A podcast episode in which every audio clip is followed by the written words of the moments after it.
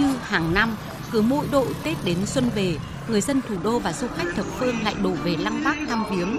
Dù đến từ nhiều nơi khác nhau, nhưng tất cả đồng bào và khách quốc tế đến đây đều mang trong mình những tình cảm xúc động, nhớ ơn Bác.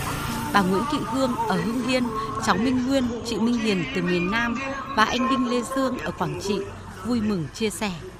Đưa các cháu đi ra thăm Lăng Bác vì các cháu chưa được ra đây mà đi bao giờ. Chỉ mong muốn làm sao có sức khỏe à. Con tên là, là Minh Nguyên, con đến Lăng Bác để xem Tạc Hồ, con từ Sài Gòn đến. Trước giờ là các cháu nó chưa có biết Lăng Bác là như thế nào, nên là tôi đi cho nó biết khung cảnh của Bác như thế nào. Các con sẽ biết và để học hỏi và con cháu học theo. Thì sáng có vô viếng Lăng Bác qua chùa Một Cột. Người đi chơi Tết thì ai cũng muốn vui vẻ hòa đồng vậy đó. Còn cái sang năm mới thì học giỏi, chăm ngoan, mong sao cho đất nước mình ngày càng phát triển tươi đẹp. Trên đường sang Hoàng Thành Thăng Long, chúng tôi gặp gia đình chị Thanh Thủy từ nước Anh về, vừa vào thăm Lăng Bác kể. I felt um, very privileged. Tôi cảm thấy rất tự hào và tôi cảm thấy là rất là nhiều người có cái sự tôn trọng và lòng kính yêu đối với Bác.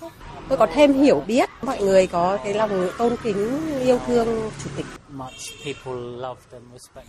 Hoàng Thành Thăng Long năm nay được trang trí hoa, cây cảnh đậm sắc xuân cùng với hình rồng, linh vật của năm rất ấn tượng, đã thu hút nhiều du khách tham quan.